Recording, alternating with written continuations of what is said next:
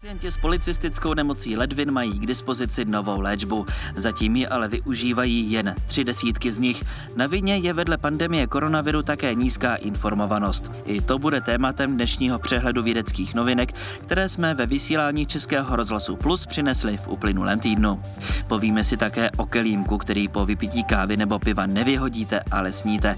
Vyrábět se začne v Česku už na podzim. Vypravíme se i pod horu Říp, výzkum jedné z nejstarších mohyl mohyl u nás pomůže zrekonstruovat pravěkou rituální aktivitu v okolí této hory, kterou známe z českých pověstí. A na závěr se seznámíme s poněkud neobvyklými velikonočními zvyky. Příjemný poslech vám přeje Daniel Mrázek. Hezký sváteční den. Magazín Leonardo.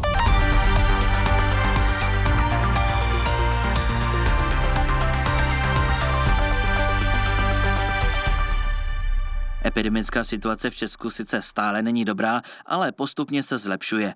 V řadě českých nemocnic ubývá covidových pacientů a například Pardubický kraj odvolal stav hromadného postižení osob, který kvůli přeplněnosti tamních nemocnic trval od začátku března. Zdravotníci se ale od extrémní zátěže nejspíš ještě nevydechnou. Budou se totiž muset vrátit k péči o chronické pacienty, kteří na léčení svých zdravotních problémů kvůli pandemii čekají. Ve středu na to v Plusu upozornil prezident České lékařské komory Milan Kubek. Odkládá se všechno, co se odkládat může. Nemocnice se jednak budou i s těmi covidovými pacienty potýkat ještě mnoho týdnů a potom přijde obrovská vlna eh, odložených eh, operací, zanedbaných vyšetření a tak dále. A Milana Kubka ve středečním ranním plusu doplnil i primář interny nemocnice CHEP Stanislav Adamec. Řada těch pacientů teďka je ve stavu, kdy tu péči bude akutně potřebovat. Ono už to vidíme i tady u nás, že najednou zase tam začínají stoupat ty naši chroničtí pacienti, zase jsou tady hospitalizovaní, protože se zhoršují, protože to drželi do poslední chvíle, se báli do špitalu, aby se nenakazili covidem, takže eh, těch pacientů zanedbaných v úvozovkách začne přibývat a ta péče se bude muset vrátit jaksi do nějakých normálních kolejí, protože ty chroničtí nemocní a ty akutní nemocní, kteří třeba mají nádorová nemocní, tak ty musí se léčit. A bohužel to omezení té akutní péče určitě v té populaci napáchalo škody a, a možná ještě napáchá, protože samozřejmě, než se to rozjede zase úplně do, do plných otáček, tak spousta lidí na to může i doplatit svým životem. Dosavadní přetížení zdravotnictví má vliv i na šíření informací o nových možnostech léčby různých onemocnění. Třeba policistické nemoci ledvin. Moderní léčba může pacientům s touto nemocí oddálit dialýzu o 5 až 7 let. Nový lék je v Česku rok, zatím ho ale užívají jen tři desítky nemocných. Na vině je právě i pandemie koronaviru.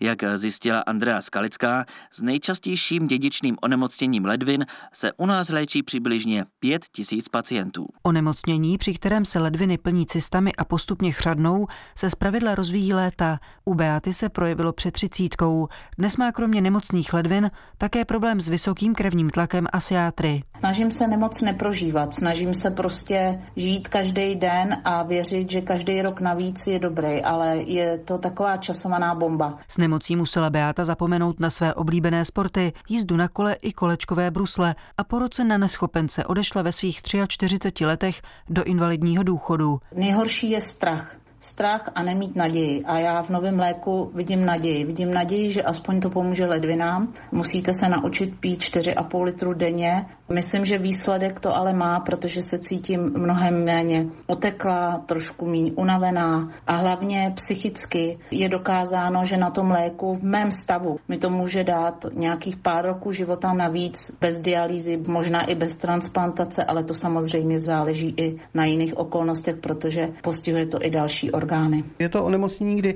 v důsledku genetické chyby, chyby v bílkovinách, které vytvářejí stěnu těch ledvinových kanálků, se v ledvinách vyvíjí mnohočetné cysty. Upozorňuje přednosta kliniky nefrologie Všeobecné fakultní nemocnice v Praze profesor Vladimír Tesař. Postupně nahradí tkáň ledviny a pacienti dospějí obvykle do selhání ledvin ve věku někde mezi 50 až 60 lety. Donedávna pro pacienty s touto nemocí žádná léčba neexistovala. Léčily se jenom komplikace, například právě vysoký krevní tlak. Mediátorem, který způsobuje ústěch cystě, je hormon, který se jmenuje vasopresín, ale který je k dispozici je tolvaptán, který blokuje jeden z těch receptorů, takzvaný V2 receptor pro vasopresín, zpomaluje rychlost růstu těch cyst a tím pádem zpomaluje i rychlost ztráty filtrační funkce ledvin.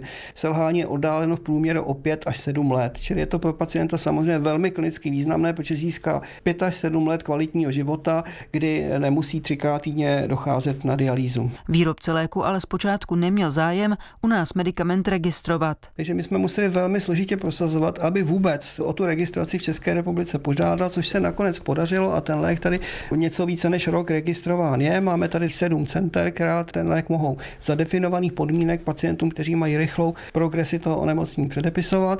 Samozřejmě to přišlo trošku nevhod do té covidové doby, kdy všechno se orientuje na covid a v těch ostatních oblastech se nutně začíná šetřit, včetně té centrové léčby. V této chvíli v České republice léčeno zhruba 30 pacientů. Reálná potřeba je, bych řekl, zhruba desetinásobná. Dalším problémem je, že ne všichni pacienti se o nové léčbě od svých nefrologů už dozvěděli. Někteří lékaři se o to aktivně zajímají, z těch pracovišť, kde centrová léčba není a ty pacienty k nám referují. Jiná centra, která velmi stále o to, aby byla centry, nezařadila žádné pacienty nebo jednotlivé pacienty. Řekl bych, že možná nedělají to, co by jako dělat mohli. V případě selhání ledvin bývá u pacientů nejvhodnějším řešením transplantace od žijícího dárce. Může být někdy komplikovaná právě tou přítomností těch obrovských ledvin, ne protože by se transplantovalo do té samé oblasti, ale protože cystické ledviny způsobují různé komplikace, třeba opakované infekce nebo mohou právě udržovat ten vysoký krevní tlak, takže u některých z nich se musí ta cystická ledvina odstranit, ale není to pravidlem. Naprostá většina těchto pacientů je transplantována. Přestože nová léčba pacientům pomáhá,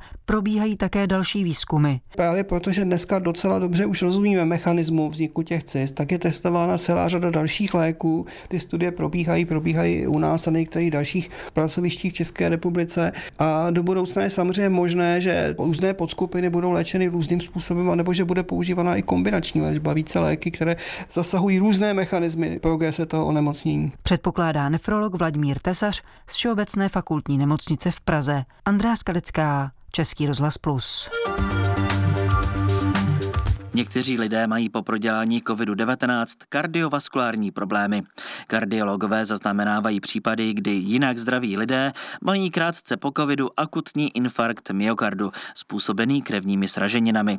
O podrobnostech jsem mluvil s místopředsedou České kardiologické společnosti a lékařem Olomoucké fakultní nemocnice Milošem Táborským. Tak samozřejmě to není naštěstí častá komplikace, ale lze říct, že měsíčně máme 6, 8, 10 takto mladých pacientů, což samozřejmě není zanedbatelné množství, takže ty případy jsme předtím prakticky neviděli. Teď najednou jsou, komunikovali jsme třeba s kolegy z Ostravské fakultní nemocnice, kde ty klinické zkušenosti v tomto období jsou velmi podobné jako u nás. Jak je možné, že právě mladý, trénovaný, silný člověk ten infarkt dostane? No, ono je to jednoduché, protože onemocnění COVID-19 kromě jiného má v svých projevech poruchu endotelu, či výstelky cév. Porucha endoteriální, endoteriální dysfunkce inklinuje k vytváření trombos. Ta se v nějakém segmentu cévního řečiště vytvoří, pak se utrhne a doputuje systémem arteriálním až do věnčitých teper srdečních a uzavře tu srdeční cévu. Takže to je princip vzniku a mechanismus vzniku toho atypického infarktu u pacientů s COVID-19. Jak dlouho po prodělání covidu se takový infarkt vyskytuje? Je to velmi variabilní. Máme jedince eh, v řádu dnů po odeznění té akutní fáze, ale také nemocné, kteří jsou třeba měsíc, dva měsíce po akutním onemocnění a nemají už prakticky žádné příznaky a i průběh eh, toho vlastního infekčního onemocnění byl velmi lehký takže je to trošku záludné. Jak moc je ten pokovidový infarkt závažný ve srovnání s tím běžným infarktem? Jaké jsou šance na jeho léčbu? Ty šance na jeho léčbu jsou stejně dobré jako u klasické aterosklerotické formy, pokud ovšem ten pacient přijde včas. S čím máme problém? Protože jak jsou to pacienti mladší a prodělají covid a mají už nějaké zkušenosti a nechtějí příliš být hospitalizováni, nechtějí příliš do nemocnice, tak často mají bolesti na hrudi v řádu dlouhých hodin nebo dokonce několika dnů. A jestli ten člověk přesně přichází za dva dny po od začátku těchto obtíží, ty bolesti na hrudi jsou výrazné, vystřelují do levé horní končetiny, do krku, do psycha a tak dále. A ta tepna je už jakoby uzavřena, tak pak samozřejmě vzniká jizva a už vznikají nezvratné změny. Když přijde včas, tak většinou ten trombus eh, intervenční kardiologové jsou schopni odsát a použít určité techniky, které vlastně tu teknu velmi rychle zprůchodní. Vlastně úplně se normalizuje funkce srdečního svalu, tak jako kdyby ten pacient žádný infarkt vlastně neprodělal. Jak ten infarkt můžeme poznat, nebo kdy je ten čas si zavolat pomoc? Vždycky je lépe volat obecně RZP, kdykoliv při vážných obtížích, při bolestech na hrudi, které ten člověk nikdy neměl, i kdyby to infarkt nebyl, tak je lépe, aby byl opravdu vyšetřen lékařem.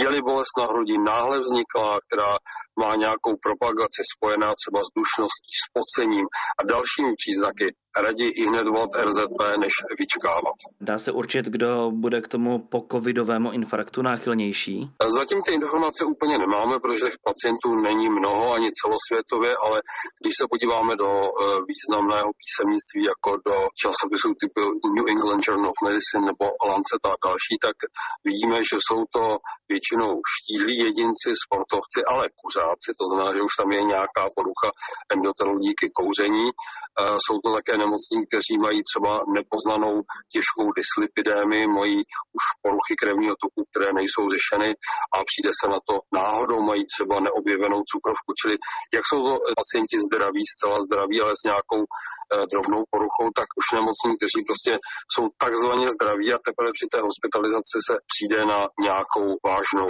diagnózu. Uzavírá profesor Miloš Táborský. Posloucháte magazín Leonardo. Věda a technologie v přímém přenosu. Premiéra vždy v neděli po půl jedné na Plusu. Přehledem vědeckých událostí za uplynulý týden vás dnes provází Daniel Mrázek. Velikonoce jsou časem ochutnávání všelijakých dobrot a tak i teď trochu polechtáme naše chuťové pohárky. Technici z ČVUT navrhli stroj, který pomůže životnímu prostředí.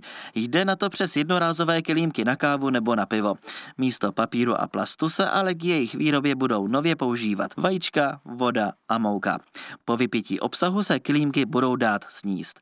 Podobných projektů už na světě funguje několik. Ten český chce zabudovat například větším objemem kelímku anebo bezlepkovou variantou. Jak uslyšíte od Petra Kološe, stroj vyrobený podle návrhu ČVUT by mohl být k dispozici na podzim. Pracují na Ústavu procesně zpracovatelské techniky Fakulty stroní ČVUT v Praze. Představuje se Jaromír Štancl, který měl za akademickou sféru projekt na starosti. Ono to vypadá trošku i komicky, že zrovna pečený kelímek se vyvíjel na strojní fakultě. Člověk by očekával, že potravinou se bude spíš zabývat akademická obec, která má blíž té potravinářské chemii. Nicméně tady šlo opravdu o vývoj reálného pečícího zařízení. S tímto projektem se na Ústav procesní a zpracovatelské techniky obrátili dva začínající podnikatelé poté, co se svým nápadem zaujali komisi projektu Pražský voucher. Pražský voucher je projekt šitý na míru malým a středním pražským podnikatelům. Má k dispozici 480 milionů, které lze čerpat na pět různých oblastí. Těmi oblastmi jsou inovace, marketing a PR, osobní rozvoj, zahraniční know-how a prezentace v zahraničí. Přestože projekt magistrátu hlavního města Prahy disponuje velkorysým rozpočtem, tento YouTube kanál má pouhé čtyři odběratele a konkrétně toto video nazbíralo od roku 2019 pouhých 14 zhlédnutí. Nicméně na vývoj stroje pro jedlé kelímky šlo z rozpočtu pražského voucheru celkem půl milionu korun. Autoři se na vývojových nákladech účastnili z 25%, pokračuje Miroslav Mirončuk. Díky tomu jsme do toho išli, že kdyby jsme to měli platit sami, tak eh, by to bylo velmi jako těžké. Říká jeden z autorů nápadu na jedlí kelímek. Na tomto podnikatelském projektu, takzvaném startupu, pracuje se svou partnerkou Zuzanou Zvěřovou. Na světě existuje spousta jedlých kelímků, například v Bulharsku, v Indii, na Novém Zélandu. Čím se vlastně lišíme je i to, že teďka jsme vyvinuli bezlepkovou variantu, která ještě na světě nikde není a zároveň teda naším cílem je hlavně jako ekologie, takže se snažíme najít i ekologický obal, nějaký jako třeba krabice nebo uh, místo plastů, kterým vlastně balí ostatní výrobci ty kelímky, tak najít nějakou alternativu ekologickou. Z tohoto pohledu by bylo nejlepší, kdyby si kelímky vyráběly jednotlivé provozovny sami. Balení by tím odpadlo úplně.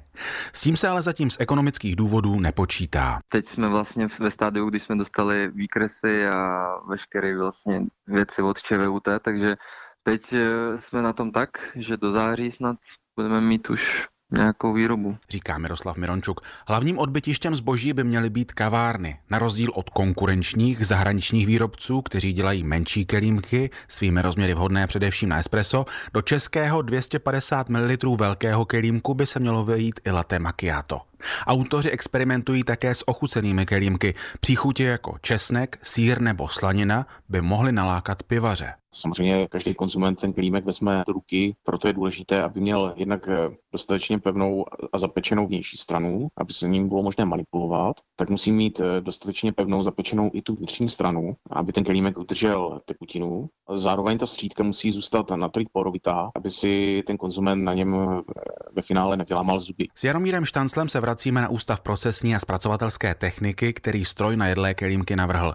Nápad je zaujal jednak svou výjimečností, v Čechách zatím takové kelímky nikdo nevyráběl, a důležitým kritériem pro přijetí této konstruktérské výzvy byl i přesah k životnímu prostředí. Běžně spolupracujeme na těchto těch věcech, takže není problém se na nás eh, kdykoliv eh, obrátit.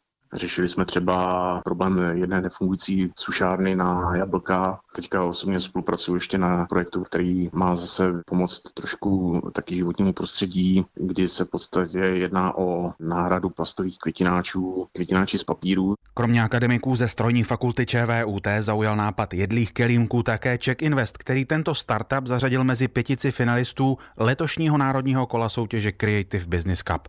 Petr Kološ, Český rozhlas Plus. Archeologové začali zkoumat jednu z nejstarších a nejlépe zachovalých pravěkých mohyl v Čechách.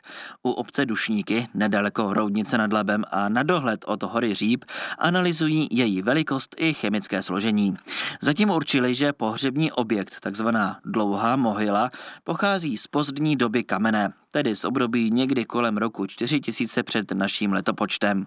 Jak na místě zjišťoval redaktor Ondřej Ševčík, cílem je rekonstrukce rituální krajiny pod Řípem.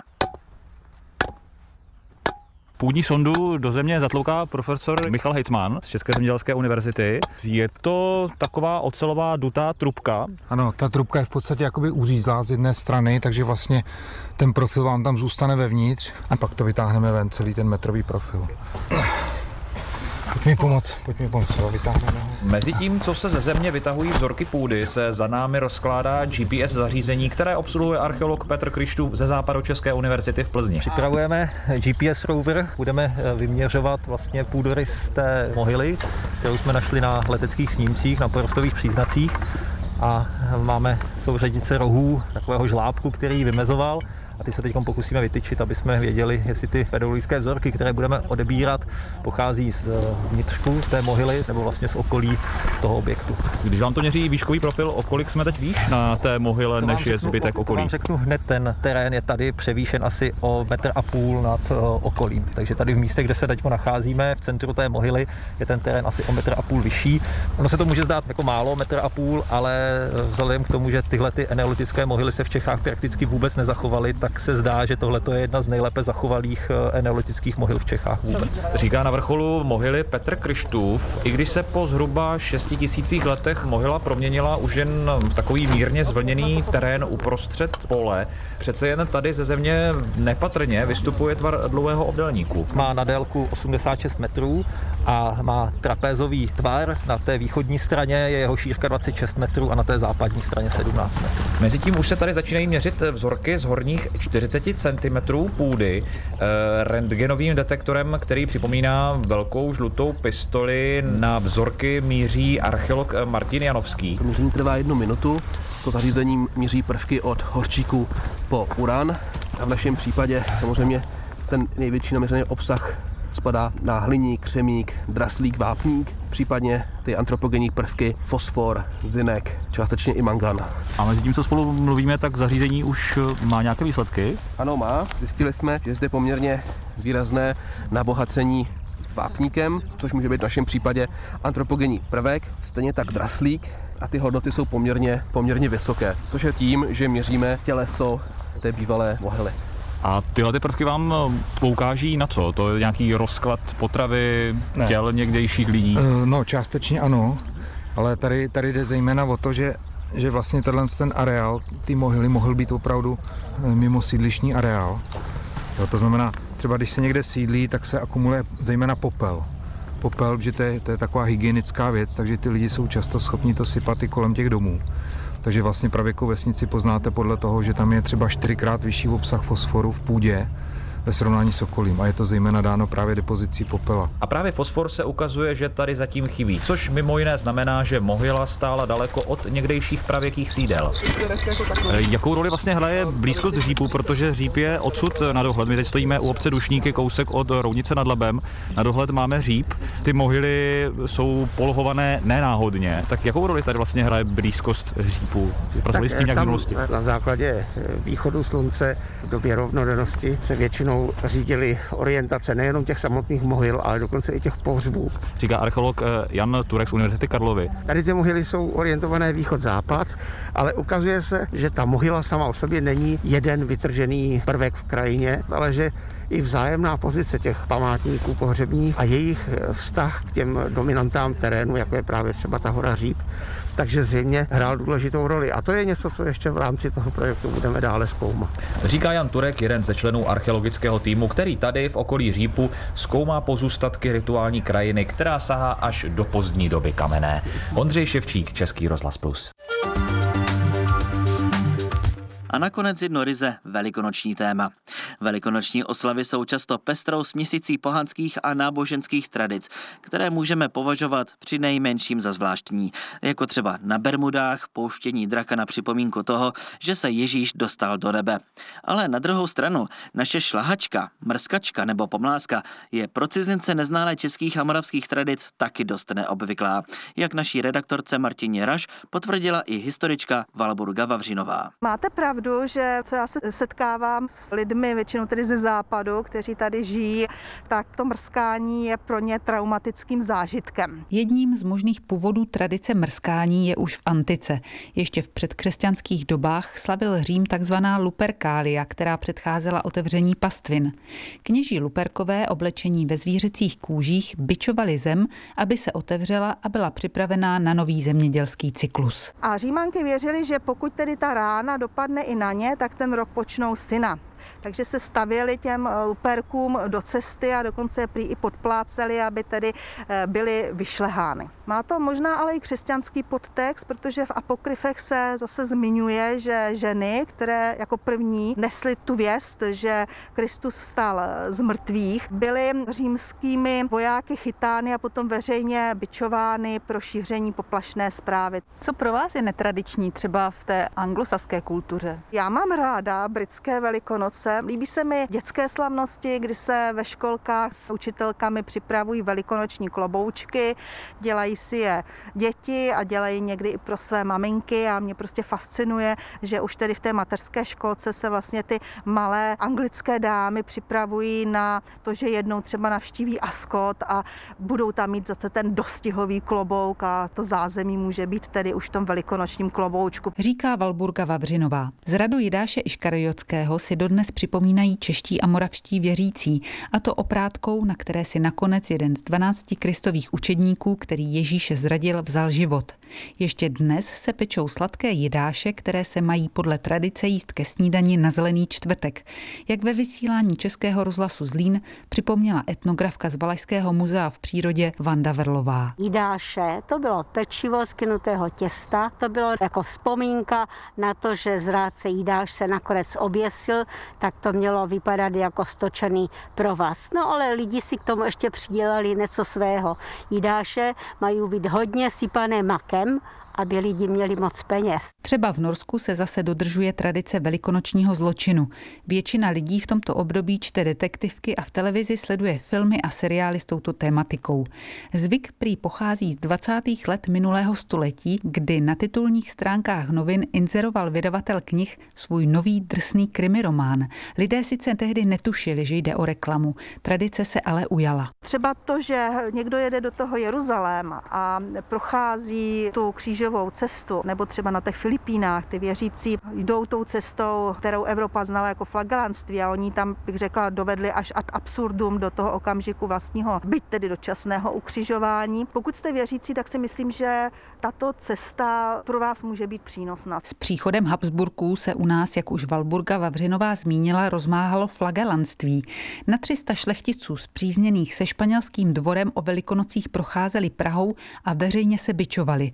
Bičování patří i k velikonoční tradici ukřižování na Filipínách. Na těch Filipínách je to velká slavnost, ti lidé se na to připravují. Potom skutečně tedy oni jdou tím průvodem s těmi jednotlivými zastaveními, tak jak jsou popsána v novém zákoně a přitom eh, ti lidé se vlastně jako bičují s tím, že potom přicházejí teda na to místo, eh, kde už jsou vstyčeny tedy ty kříže a tam eh, za asistence zdravotníka jsou jako ukřižováni. Na kříži zůstávají kolem pěti minut a mnoho z těchto mužů a žen mluví o extatickém zážitku nebo o tom, že se na okamžik propojili s událostmi, které vzniku tradice předcházely a skutečně zažili zpřítomnění Ježíše Krista. Já osobně tedy bych se držela třeba naší velkopáteční tradice a šla bych hledat poklady, protože zem puká, otevírá se a u nás to ukřižování bych asi nezaváděla, protože znám nás Čechy a možná spíš, než bychom se nechali ukřižovat, bychom my přemýšleli, koho ukřižovat. Uzavírá s nadsázkou historička Balburga Vavřinová. Martina Raš, Český rozhlas Plus. A to už je z dnešního magazínu Leonardo týdne ve vědě vše. Příjemný a svátečně naladěný poslech dalších pořadů Českého rozhlasu Plus přeje Daniel Mrázek.